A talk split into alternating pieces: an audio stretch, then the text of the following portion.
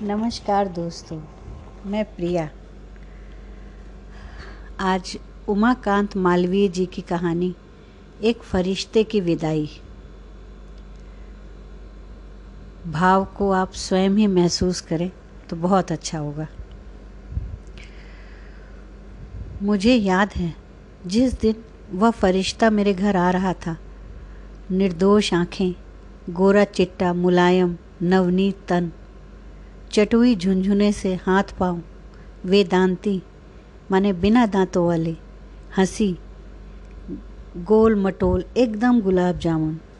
पालने में पड़े पड़े वह साइकिल से कई मील की यात्रा कर लेता। वह ऐसा पौधा था, जिसमें किलकारियों की कलियाँ चटकती थीं, खिलखिलाहट के फूल झड़ते थे, और दुधाइन गंध बिखरी पसरी होती थी। वह एक निर्मल उछाल मारता हुआ सरल तरल झरना था, जिसका अपनी कल कल छंद से बहाव था। वह एक मुक्त पंछी था, जिसका अपना संगीत सजा करलव था। वह पालने के पास खड़ी उसे पहर पहर निहारती। अब वह बकैया चलने लगा। वह घुट रुवन इस कोने से उस कोने चहकता फिरता। एकदम किलकित कान्हा घुटरुवन आवत की तरह। धीरे धीरे उसके लिए आँगन छोटा पड़ने लगा। लगता, मैदे के बबुए में चाबी भर दी गई हो। अब उसकी वेदांती हँसी में दो दतुलियाँ शिरकत करने लगीं। उसका अपना नया शब्दकोश तैयार होने लगा। दाल भात को हप्पा, पानी को मम, चिड़िया को चिर्रो गाय को गग्गो कौआ को कोको संसार के हर पदार्थ के लिए उसके मन में जिज्ञासा, कौतूहल, हिलकोरे लेने लगी। मुझे वह क्षण बहुत साफ़ साफ़ याद है, जब उसने अरबदा कर घोड़ी काढ़ी थी। धीरे से उसने अपने पाँव पर विश्वास जमाने शुरू किए। उसके पाँव की लड़खड़ाहट गायब होने लगी और वह गेंद की मानिंद इधर से उधर लुढ़कने लगा। अब तो वह ठुमक चलत रामचंद्र बाजत पैजनिया हो चला। अब बज्जी अर्थात बाज़ार चलने की जिद होने लगी। दफ्तर जाते समय साथ साथ चलने के लिए मचलने भी लगा। मुझे याद है, वह पतझड़ के पत्ते सी पीली पड़ गई थी। एकदम निढाल, हम एक नए मेहमान का इंतज़ार कर रहे थे। जब वह आया तो हमें लगा, अतिथि देव भव। जिस किसी ने भी कहा है, ठीक ही कहा है। दफ्तर से लौट रहा था कि रास्ते में ही शिब्बू के दूसरे साथियों ने सूचना दी कि आज शिब्बू ने गाली बोली है। शिब्बू को भी सूचना मिल गई कि गली के नुक्कड़ पर ही किसी ने पिताजी को उनके शुभ कार्य का संवाद दे दिया है। घर में ही माँ ने और बड़े भैया ने धमकाया ही था कि शाम को दफ्तर से आते ही पिताजी को उनकी लायकी की खबर दी जाएगी। ये क्या बात हुई? ये तो चुगलखोरी हो गई। बात भी उसे बहुत नागवार गुजरी।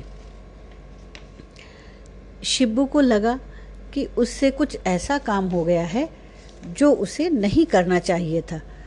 अपनी हरकत से घबराए हुए वे कमरे के एक कोने में सावधान की मुद्रा में खड़े हो गए।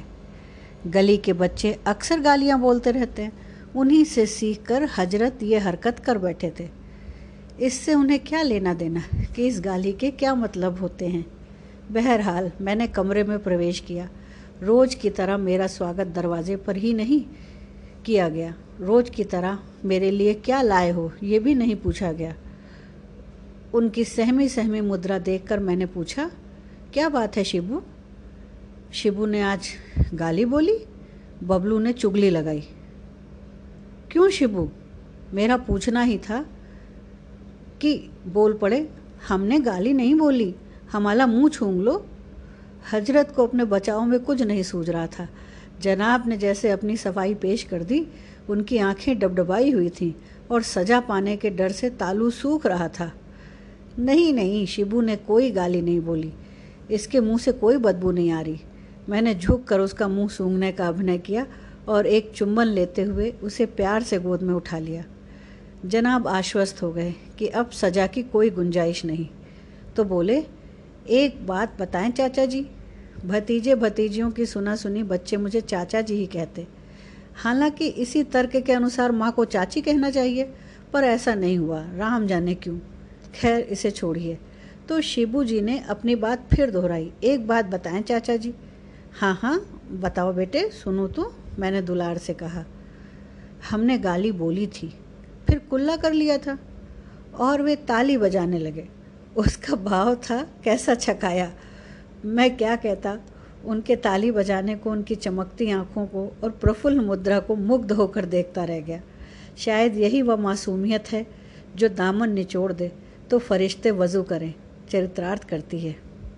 हल्दी, जीरा, नमक, अदरक आदि से कसा झोला लिए, कमरे में घुसा ही था कि शिबू जी ने कहा क्या कहा? अपना तकाजा ठोक दिया। हमारा गुड्डा लाए? बेटे, एकदम भूल गया। एकदम भूल गए? मेरी नकल करते हुए शिबू जी तुनक गए। माँ जी ने जो मंगाया, सब ले आए। हल्दी भी, जीरा भी, नमक भी, अदरक भी। और हमारी चीज़? शिबू हाँ हाथ पाँव पटकते हुए मचलने लगे।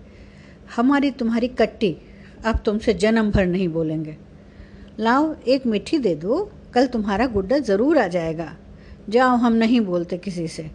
बस एक पप्पी, नहीं नहीं, हरगिज़ नहीं। बस एक चुम्मी, बड़ा राजा बेटा है मेरा।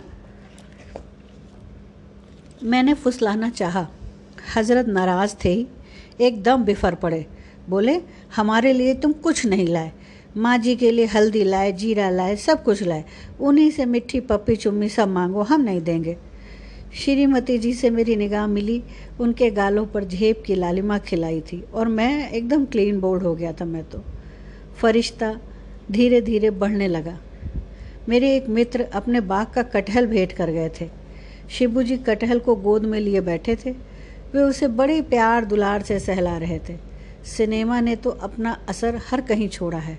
सो जनाब, गीत का अर्थ बिना समझे, उसे भला अर्थ से क्या सरोकार? गीत की धुन पर मुग्ध होकर गोद में कटहल को सहलाते हुए गा रहे थे, कमल के फूल जैसा बदन तेरा चिकना चिकना।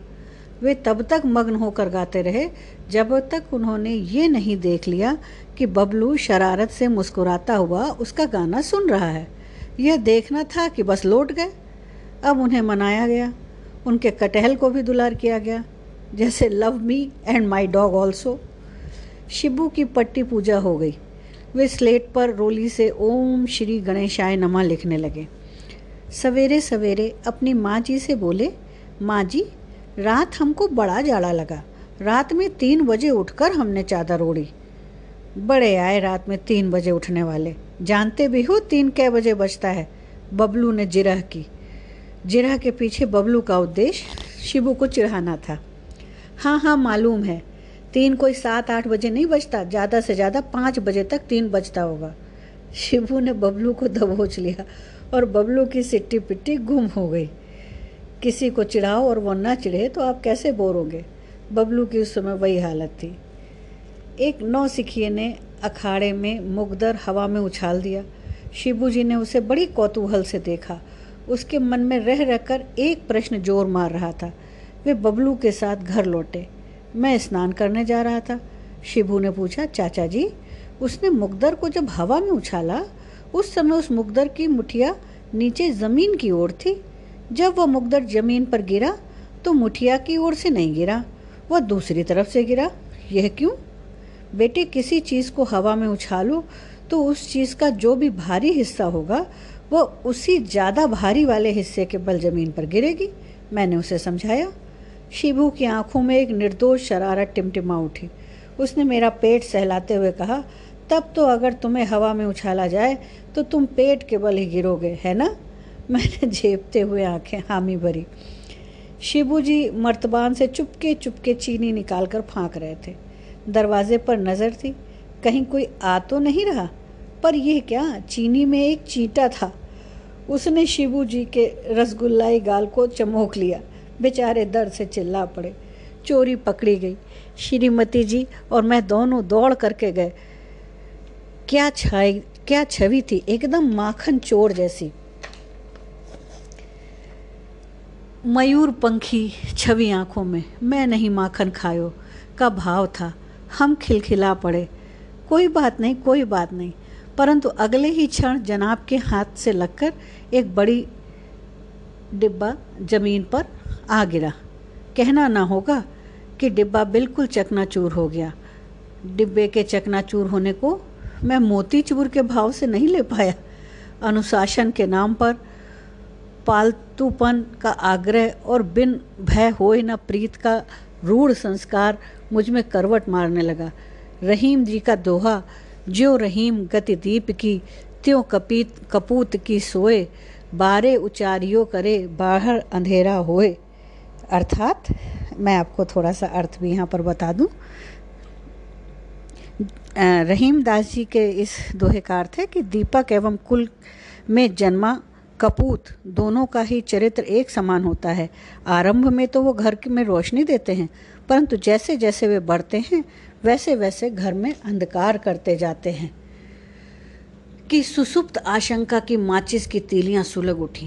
पहली बार बहुत स्पष्ट ढंग से शिबू जी ने मेरी आँखों में गुस्से की आँच को महसूस किया। मेरा हाथ हवा में लहराया और एक भरपूर तमाचा शिबू जी के मालपुआ जैसे गाल पर चपाक कर बैठ गया। शिबू जी बिलबिला उठे। ये वही गाल था जिसे मैं कभी गुलाब जामुन तो कभी रसगुल्ला कहते नहीं अघाता था, नहीं थकता था। मेरे भीतर के वात्सल्य पिता के ऊपर अधिकार जागृत एक शासक पिता हावी हो चला। मैं दफ्तर से लौटा हूँ। गली के नुक्कड़ पर ही मुझे चबूतरे पर इंतज़ार करते शिबू जी दिख जाते थे। वे मुझसे लिपट जाते थे। और मेरे लिए ही क्या लाए हो? इस सवाल के साथ मेरे बैग की तलाशी लेना शुरू कर देते थे। आज वे चबूतरे पर नहीं दिखे। घर पहुँचा तो देखा तखत पर बैठे हैं। वे न दौड़े, न लिपटे, न कोई सवाल, ना ही कोई तलाशी। मेरे लिए प्रतिकार बहुत भारी पड़ रहा था। उस समय मुझे बराबर लगा कि शिशु मूसा के समक्ष किसी फ़रौन ने अंगारे रखवा दिए हों, जिसे मूसा ने हथेली से उठाकर मुँह में रख लिया हो। उसकी हथेली झुलसा गई और उसका मुँह झुलस गया। अब वह मुझसे नहीं बोलेगा। उसकी चैत की नई चिकनी मुलायम कोपल सी अड़साम हथेली जो अब झुलस गई है, से एक नूर बराबर मुझ तक आ रहा है, पर मैं हूँ, ना तो उसे महसूस कर पा रहा हूँ। ना ही सहेज पा रहा हूँ। मैंने श्रीमती जी से पूछा, क्या बात है? शिबू जी की तबीयत ठीक तो है? उन्होंने बताया, आज शिबू जी ने फिर एक डिब्बा तोड़ डाला। यह भी नहीं कह सकते थे कि डिब्बा उससे टूटा, परंतु आज तरह तरह के बहाने बना रहा था, झूठ बोल रहा था, बहस कर रहा था और अकड़ भी रहा था, इसलिए मैंने उसे कस कर डांट दिया। मैंने श्रीमती जी से कुछ नहीं कहा, परंतु मैंने साफ़ साफ़ ये महसूस किया कि शिबू जी के भीतर से एक फरिश्ता क्रमशः विदा ले रहा है। उसके पंख झुलस गए हैं। फरिश्ता पूरी तरह विदा हो गया। तो खालीपन तो रहेगा ही ना? उसकी जगह लेगी एक धूर्तता, एक मक्कारी, एक बेईमानी। और ये ऐसे मेहमान होंगे जिनके बारे में कहा गया है कि पहले दिन मेहमान, दूसरे दिन बेईमान और फिर बार बार शैतान। पर उसका जिम्मेदार कौन होगा? कौन होगा उसका जिम्मेदार? मैं, शिबू जी की माँ अलग अलग या हम दोनों एक साथ? कितनी विचारणीय कहानी है। आज हम बच्चों की परवरिश में बिल्कुल ही भूल जाते हैं कि उनका बाल मन कब आहत हो गया। और हम बस मार पीट ठोका ठाकी और उनके बाल मन की गहराइयों को समझे बिना ही उन्हें नसीहतें दे डालते हैं। तरह तरह के बंधन उनके ऊपर लगा देते हैं। हाँ एक छोटी सी कविता जो कभी मैंने ही लिखी थी अपने बेटियों के लिए। कैसे कैसे दर्द लिए फिरती हूँ मैं, रोज एक तिनका नीड़ का बुनती हूँ मैं। कभी उड़ती हूँ आसमान को छूने, कभी धरती पर बिखरे दाने चुनती हूँ मैं। थक कर जब बैठती हूँ कड़ी धूप में शिला पर, एक टुकड़ा बादल ढूंढती हूँ मैं। चल पड़ती हूँ दुगने उत्साह से बच्चों के लिए खुशियाँ लाने। जब भरोसा अपने लिए, उनकी आँखों में देखती हूँ मैं। ऐसा नहीं है कि हम माता पिता बच्चों से प्यार नहीं करते, लेकिन उसे दिखाते नहीं हैं। तो प्लीज़, आप सब इस कहानी के मर्म को समझिए, बच्चे को बच्चा ही रहने दीजिए और प्यार करिए तो उसे दिखाइए भी। धन्यवाद।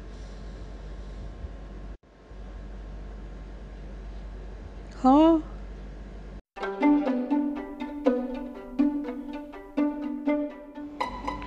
नमस्कार दोस्तों, मैं प्रिया। आज उमाकांत मालवीय जी की कहानी एक फरिश्ते की विदाई। भाव को आप स्वयं ही महसूस करें तो बहुत अच्छा होगा। मुझे याद है, जिस दिन वह फरिश्ता मेरे घर आ रहा था, निर्दोष आँखें, गोरा चिट्टा, मुलायम, नवनीत तन चटुई झुंझुने से हाथ पाँव वेदांती माने बिना दांतों वाले, हँसी, गोल मटोल, एकदम गुलाब जामुन। पालने में पड़े पड़े वह साइकिल से कई मील की यात्रा कर लेता। वह ऐसा पौधा था, जिसमें किलकारियों की कलियाँ चटकती थीं। खिलखिलाहट के फूल झड़ते थे, और दुधाइन गंध बिखरी पसरी होती थी। वह एक निर्मल उछाल मारता हुआ सरल तरल झरना था, जिसका अपनी कल कल छंद से बहाव था। वह एक मुक्त पंछी था, जिसका अपना संगीत सजा करलव था। वह पालने के पास खड़ी उसे पहर पहर निहारती। अब वह बकैया चलने लगा।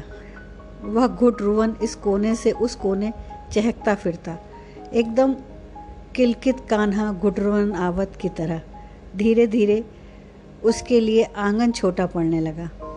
लगता, मैदे के बबुए में चाबी भर दी गई हो। अब उसकी वेदांती हँसी में दो दतुलियाँ शिरकत करने लगी। उसका अपना नया शब्दकोश तैयार होने लगा। दाल भात को हप्पा, पानी को मम, चिड़िया को चिर्रो गाय को गग्गो कौआ को कोको संसार के हर पदार्थ के लिए उसके मन में जिज्ञासा, कौतूहल, हिलकोरे लेने लगी।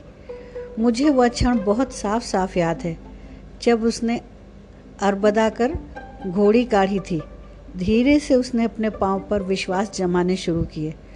उसके पाँव की लड़खड़ाहट गायब होने लगी और वह गेंद की मानिंद इधर से उधर लुढ़कने लगा। अब तो वह ठुमक चलत रामचंद्र बाजत पैजनिया हो चला। अब बज्जी अर्थात बाज़ार चलने की जिद होने लगी। दफ्तर जाते समय साथ साथ चलने के लिए मचलने भी लगा। मुझे याद है, वह पतझड़ के पत्ते सी पीली पड़ गई थी।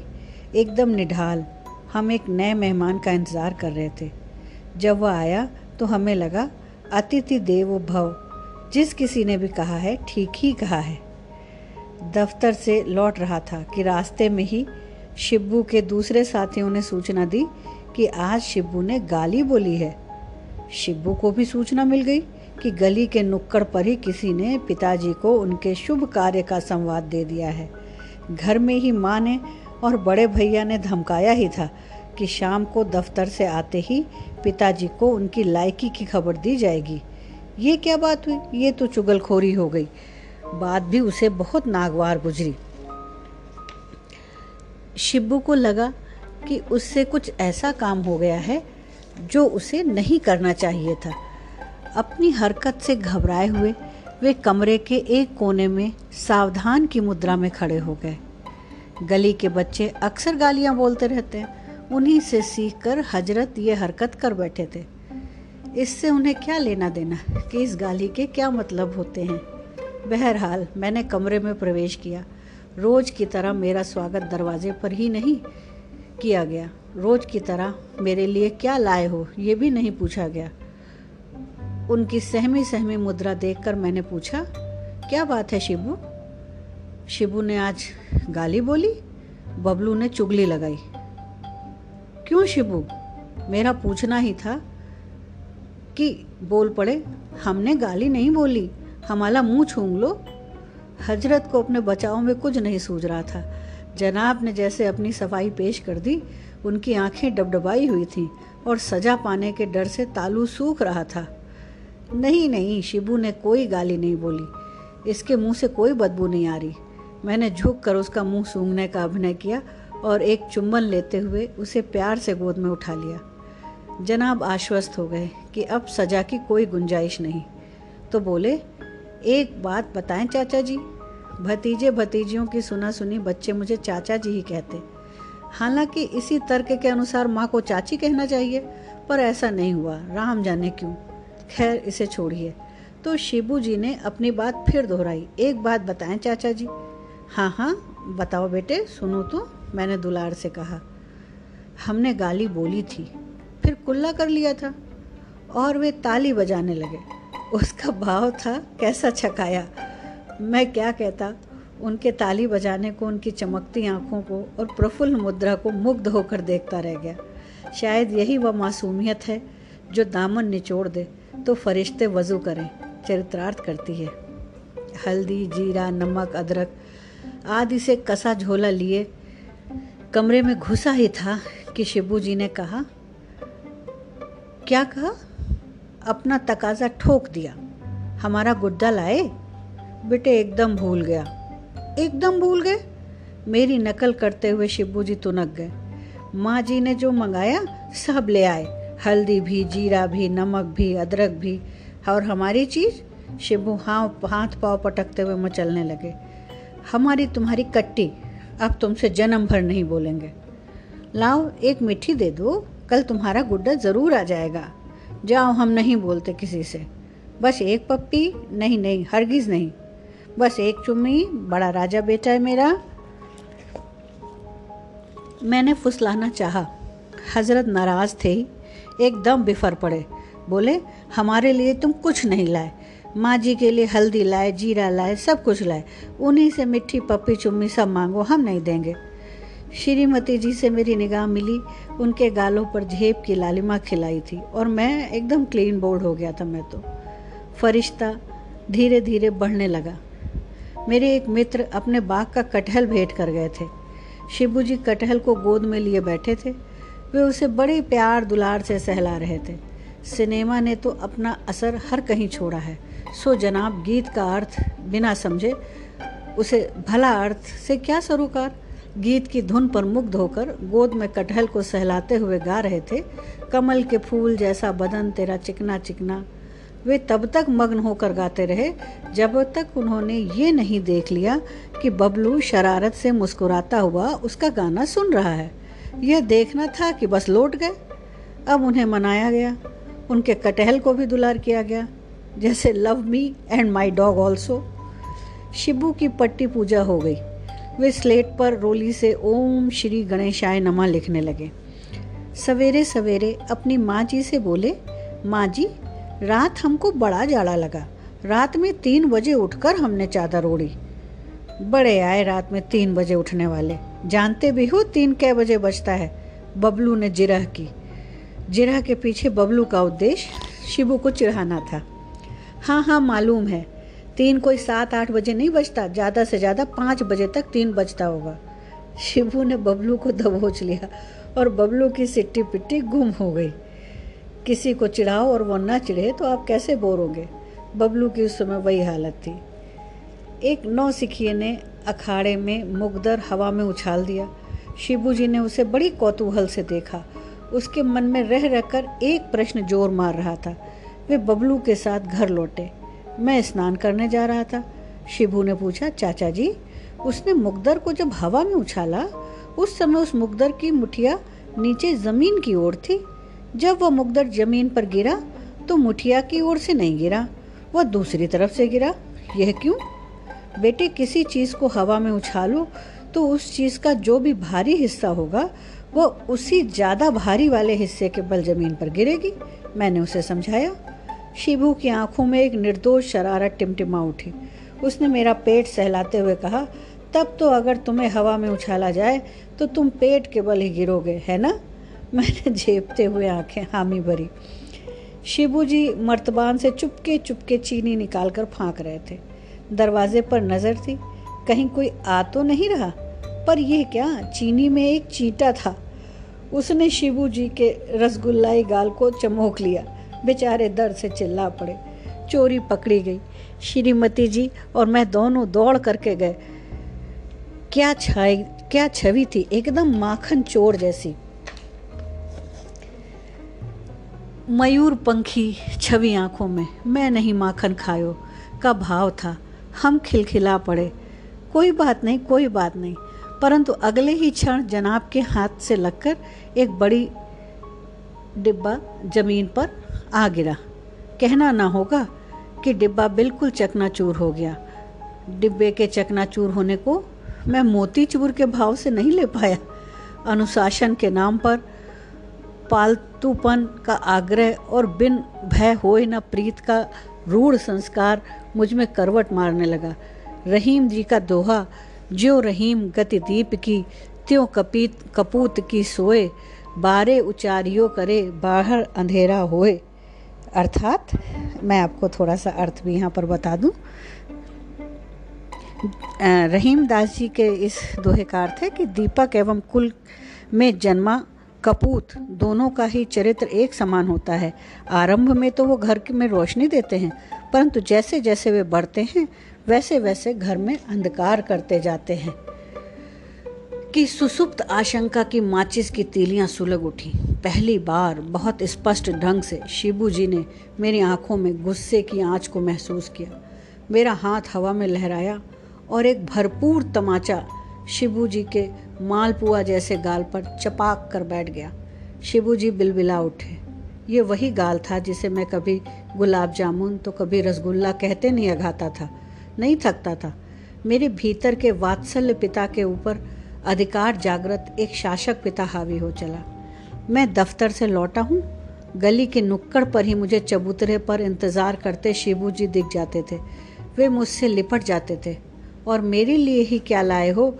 इस सवाल के साथ मेरे बैग की तलाशी लेना शुरू कर देते थे। आज वे चबूतरे पर नहीं दिखे।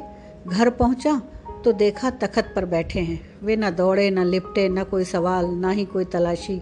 मेरे लिए प्रतिकार बहुत भारी पड़ रहा था। उस समय मुझे बराबर लगा कि शिशु मूसा के समक्ष किसी फरौन ने अंगारे रखवा दिए हों, जिसे मूसा ने हथेली से उठाकर मुँह में रख लिया हो। उसकी हथेली झुलसा गई और उसका मुँह झुलस गया। अब वह मुझसे नहीं बोलेगा।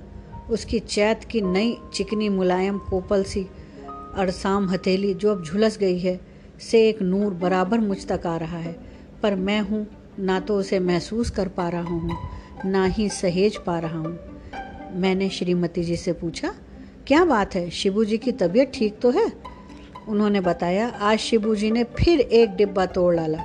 यह भी नहीं कह सकते थे कि डिब्बा उससे टूटा, परंतु आज तरह तरह के बहाने बना रहा था, झूठ बोल रहा था, बहस कर रहा था और अकड़ भी रहा था, इसलिए मैंने उसे कस कर डांट दिया। मैंने श्रीमती जी से कुछ नहीं कहा, परंतु मैंने साफ़ साफ़ ये महसूस किया कि शिबू जी के भीतर से एक फरिश्ता क्रमशः विदा ले रहा है। उसके पंख झुलस गए हैं। फरिश्ता पूरी तरह विदा हो गया। तो खालीपन तो रहेगा ही ना? उसकी जगह लेगी एक धूर्तता, एक मक्कारी, एक बेईमानी। और ये ऐसे मेहमान होंगे जिनके बारे में कहा गया है कि पहले दिन मेहमान, दूसरे दिन बेईमान और फिर बार बार शैतान। पर उसका जिम्मेदार कौन होगा? कौन होगा उसका जिम्मेदार? मैं, शिबू जी की माँ अलग अलग या हम दोनों एक साथ? कितनी विचारणीय कहानी है।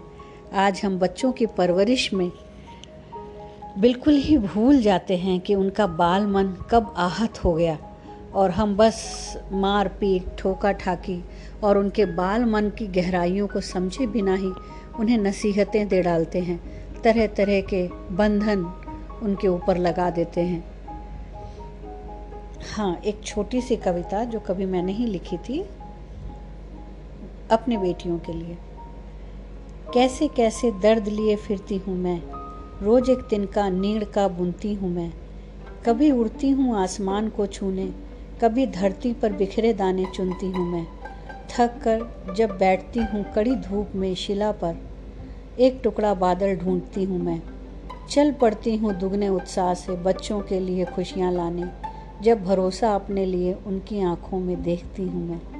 ऐसा नहीं है कि हम माता पिता बच्चों से प्यार नहीं करते, लेकिन उसे दिखाते नहीं हैं। तो प्लीज़, आप सब इस कहानी के मर्म को समझिए, बच्चे को बच्चा ही रहने दीजिए और प्यार करिए तो उसे दिखाइए भी। धन्यवाद।